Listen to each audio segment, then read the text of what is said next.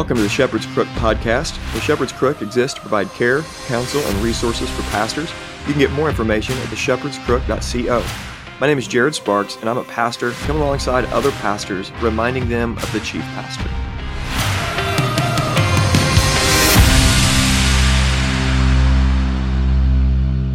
Hello, and welcome back to the Shepherd's Crook. Hope you guys are all doing well today. Want to remind you of the sponsor of the month, which is Origin USA. They're a company out of Maine, and they're doing phenomenal things to keep things, everything they do, in house in the United States. They're sourcing all their materials, making all their products right here in America, and they are making phenomenal products. We have a giveaway with them. It's a jeans hoodie combo set, and you can sign up. Just check it out on Instagram, and you can sign up that way also on Gab. But I love what the company's doing because, real practically, building things in America, local and in our country, are really critical. And the more that we can source here in this nation, the more it is helpful for people that actually live here. And the less dependent we, we become upon the manufacturing, the building, the making, the sourcing of, of things from all over the world. And we are more and more and more independent as things used to be. I love American made products, and I really love what this company's doing. So, you want to check out Origin and all that they're making, building, and uh, and they got some really cool stuff. So you got to check it out. They got some really great camo as well. So they got casual wear, camo gear. Uh, they also have some stuff for jujitsu and other things. So you just want to check that out. Just follow the links in the show notes, and you can check that company out and sign up for the giveaway. It'll all be in the links.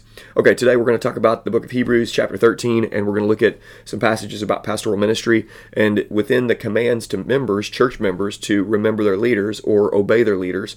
There are also commands and expectations that are there upon the elders.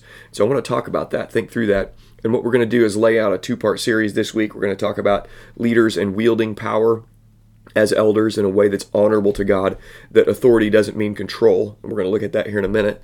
But then next week, we're going to consider why it is that pastors, as uh, the writer of Hebrews appeals to the members of churches to pray for them, that they would have a clear conscience and that they would act honorably in all things. Why is that prayer there uh, and so needed for pastors. And why is it so difficult then for pastors to endure ministry over the long haul and enjoy it and be healthy and then actually finish well? And so we're going to look at the problem of, of, moral failure in pastoral ministry next week. But today we're going to talk about wielding uh, control in the proper way. Let's go and ask for the lord's help and pray and trust that he's going to give it. So father we just thank you for this time. God you've given pastors power. We have real authority. And I pray that you would help us to wield that power take that authority that you've given us and use it for the care of the souls of the people you've entrusted to us. Help us to do that all under the banner of Jesus, who's the good shepherd, the great shepherd, and God help us to be faithful under shepherds. I trust you're going to help. It's in Jesus' name I pray. Amen. Well, for Christchurch Carbondale listeners, you guys, uh, this material, I've been working through the book of Hebrews, and so this is familiar. And yesterday I just preached on the second part of what I'm going to get to here in just a minute. So this is all going to be just really fresh to you. And And yet, uh, hopefully, as you listen again, maybe you can pick up on something this time that you didn't get the last couple weeks or something. But primarily, what we're doing is we're looking at these commands to church members. And you see it in verse 7, chapter 13, verse 7, and in verse 17. Here's what it says Remember your leaders, those who spoke to you the word of God. Consider the outcome of their way of life and imitate their faith. And then, secondly, obey your leaders and submit to them, for they're keeping watch over your souls as those who will have to give an account. Primarily, these are commands to church members and what church members are to do with their elders. Now, within our polity and understanding of, of biblical ecclesiology, elders are church members as well. So within a plurality of elders, elders are also members. We wear these two hats of members, elders. And so there's a uniqueness that comes to, to us as pastors as we're trying to be faithful church members and faithful shepherds as well. Meaning, I have pastors and I have an obligation to remember when I hear remember your leaders, I also have leaders as an elder uh, as one who speaks the word of God to the people of God, I also have people that I'm looking to that are my elders. But clearly, this is to church members telling them to remember their leaders and then imitate their faith. If there is a faith to imitate, it means that elders have to be living in such a way that others that are around them can replicate what they're doing they're looking at the outcome of the faith of the elders and then they're following in the footsteps think this follow me as I follow Christ. And this is what church members are obligated to do with their elders. In this first passage, imitate their faith, consider the outcome of their way of life. And this is a real challenge to pastors to be living in such a way, not that we're experts in everything, but we have to be living in such a way where other people can look at us and say, you know what, their their outcome, what's happening because of the way they're living their life, as they're walking in tune with the Holy Spirit, as they're seeking to obey the Lord in all of life, they're the kind of men that we want to replicate. This is the kind of man that we want to be. And sadly, I think this is an area that pastors can grow in is, is that we become very narrow in our way of living to where living the way a, a pastor lives is not really replicable because nobody wants to live that way and the kind of men that we want to be, the kind of uh, pastors that we want to be, the kind of servant servants that we want to be, the kind of shepherds that we want to be. We want to have the authority that God has given us and live in such a way that other men around us are saying, "Okay, I want to live like my pastor." That's how I want to live. I want to imitate his life because the way he's living his life, it's it's reflected in joy in his family. It's reflected in a, a, a, quality of life that we want for ourselves. It doesn't mean that the pastor's life is perfect. It doesn't mean that the pastor isn't going to other members and learning everything that he can from other members. That's a part of the way he's living. That's a part of what they should be uh, learning and picking up from is the humility of the pastor who has the willingness to go and learn from other men from other people. And so the first command here in this section to church members requires something from elders, and it requires that we live the quality of life that God would have us live and that other people can replicate. And so, Pastor, just be thinking about that in the way, just considering your life. Is the outcome of your life something that other people would want, or is it something that, that other people would want to run from? And if it's something that other people would want to run from, in time, people will. So, do all you can to live the best life that you can possibly live in honor of the Lord. Now, verse 17 talks about the authority that pastors have and the obligation that church members have to follow that authority. Here's what it says Obey your leaders and submit to them, for they're keeping watch over your souls as those will have to give an account. Now, authority and submission are everywhere in life. I just finished uh, reading Jocko Willink's book. If you just rem- uh, remember the episode I did with, with Foster last week, Michael Foster mentioned the book Extreme Ownership by Jocko Willink and by Leif, Uh, some I forget Leif, It starts with a B but I picked it up off my shelf. I had bought it bought it last year, just hadn't read the book yet, and so I just read it. And in so many ways, it was helpful. I'm not a leadership book guy, never have been, but this book was interesting because really all it was, if you boil it down to the basics of what the book was about, it was about federal headship and it was about self control or self discipline. Self mastery is what everybody calls it today. Self control. It is taking responsibility for those under your charge, taking responsibility for everything you can possibly take responsibility for, and seeing that it's not just you that you have obligations to. It's not just your work that matters, it's those that are under your care that matter as well. And if things aren't going well with anything that's happening under your authority, under your sphere of authority, then you've got to take extreme ownership and recognize it's not their fault, it's my responsibility. And then, secondly, self control. You got to take extreme ownership over your own life and live in such a way that you are disciplined in all of life. Okay, so that's that, that's really what the book is about. But it's fascinating in that book that has been met with rave reviews out in the world. Just get on Amazon and see what extreme ownership reviews look like, and it's fascinating because the book, throughout the book, is talking about authority and submission. It's talking about subordinates and the and inferiors or it's talking about it's talking about those who are in authority and subordinates, which you would think would be pushed back against. And from uh, from what the reviews show, the world just essentially knows that authority and submission are necessary for things to function in a proper way. There's always going to be those that are in authority, and always going to be those that are in, in subordination. In fact, the book use the word, uses the word subordinates, which is interesting. Now, business books and the church are two different things, two different animals. The church is not a business. Okay, you guys get that.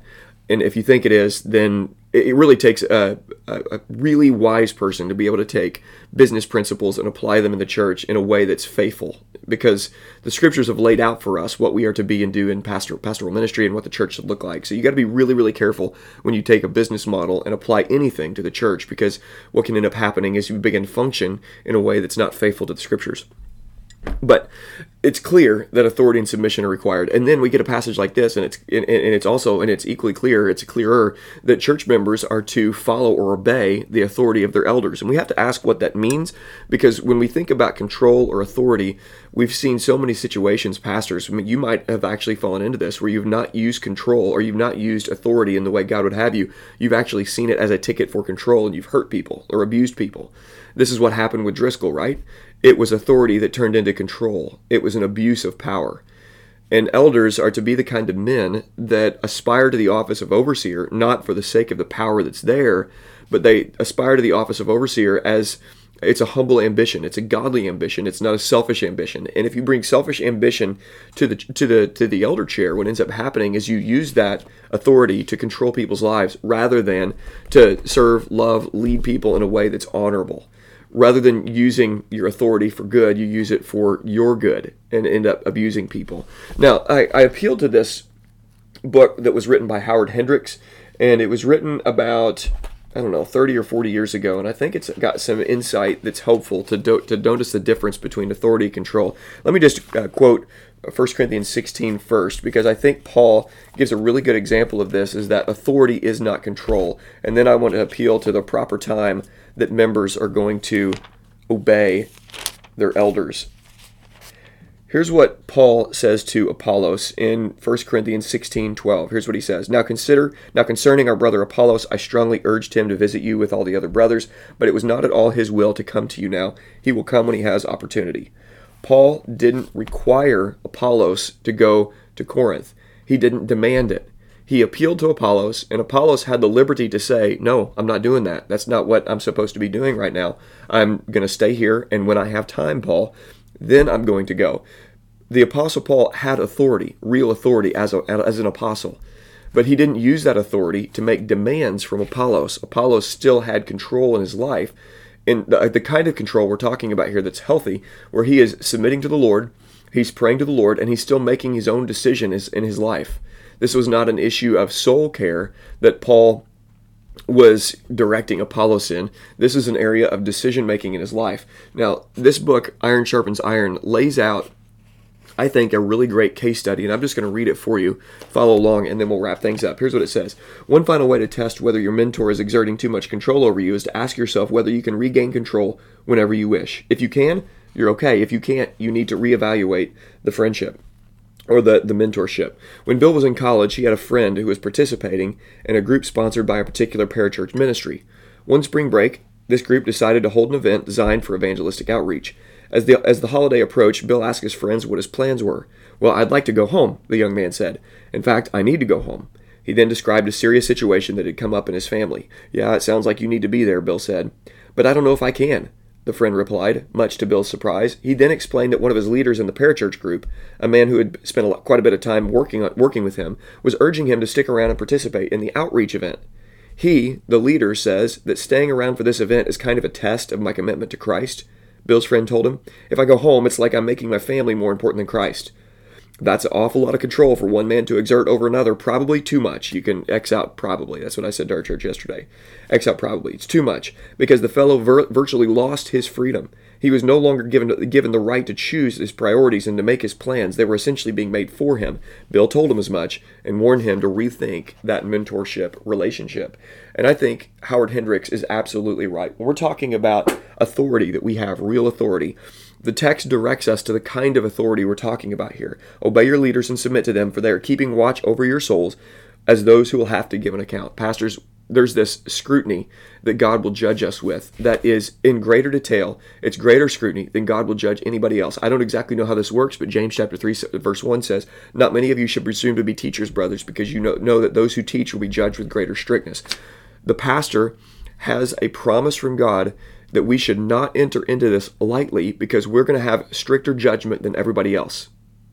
And church members need to know that. They need to hear that, that God will judge us for what we say and what we do in our life as pastors not just as men of God, not just as men who are justified before the Lord. We are fully and equally justified as everybody is in the Lord Jesus Christ. And yet, there's some layer of judgment that's going to come our way. And members need to know that, and pastors need to know that. So, what we do with the authority God has given us really matters. The text says, keeping watch over your souls. And this is what I told our church yesterday, and I think is really critical. Pastors have this authority given to us in Second Timothy and in Titus, pastoral epistles, it's laid out a little bit more. Preach the word, be ready in season and out of season, rebu- rebuke, re- reprove, rebuke, and exhort with complete patience in the teaching. Those are all authoritative statements. Reprove, rebuke, exhort. to Titus, he says, declare these things, exhort and rebuke with all authority. There's that authority word. We have real authority. Let no one disregard you. And yet, Paul just appealed to Apollos. So when we talk about the authority we have, we got to think about the spiritual aspects of somebody's soul. Now, if somebody comes to you and they are in sin, you need to know that you have the authority to tell them, here's what you have to do right now. Here's what you have to do. This is how you have to reconcile. This is what you have to do. You got to turn from your sins. You got to repent.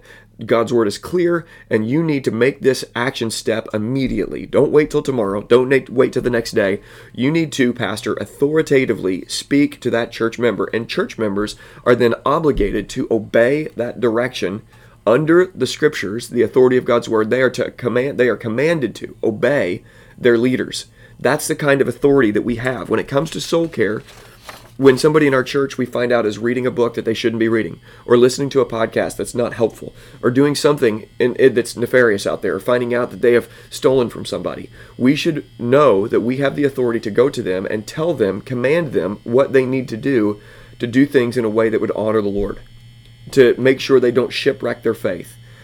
Members then are obligated when they get that sort of soul care counsel from their pastors to say, okay, that's what I need to do. That's exactly what God has called me to do. I will do that. But when we hear authority and we see obey your leaders, pastors have to know, just like I told them, it's funny, um, in marriage, when God speaks to women, the wives, the husbands are listening in. And when God speaks to the husbands, the wives are listening in. And the challenge in marriage is hearing what God says to you and obeying that.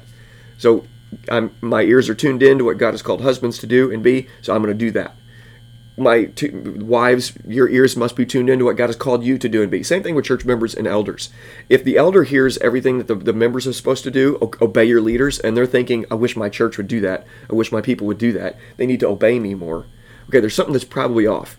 If the church members are hearing, um, if, if they're hearing, uh, you know, live your, your life in a manner and they're only critiquing and judging their elders rather than ever actually obeying and they're trying to wiggle out of this responsibility they have to obey them in the area of soul care, well, then there's something wrong with that. And the challenge is pastors wield the authority the way God would have you, and members obey your leaders as God would have you. And friends, there's this amazing symbiotic nature to this in the church. When this is happening in a, in a right and good way, my goodness, Pastor, isn't it great when church members are not uh, causing you to shepherd in a way that causes you to groan, but they're letting you shepherd in a way that's joyful. That's what the text says also in Hebrews 13.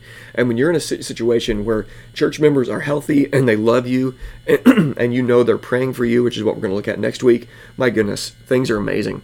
And I'm so thankful for pastoral ministry in that way. Okay, pastors, wield, wield authority well. Don't lord it over people.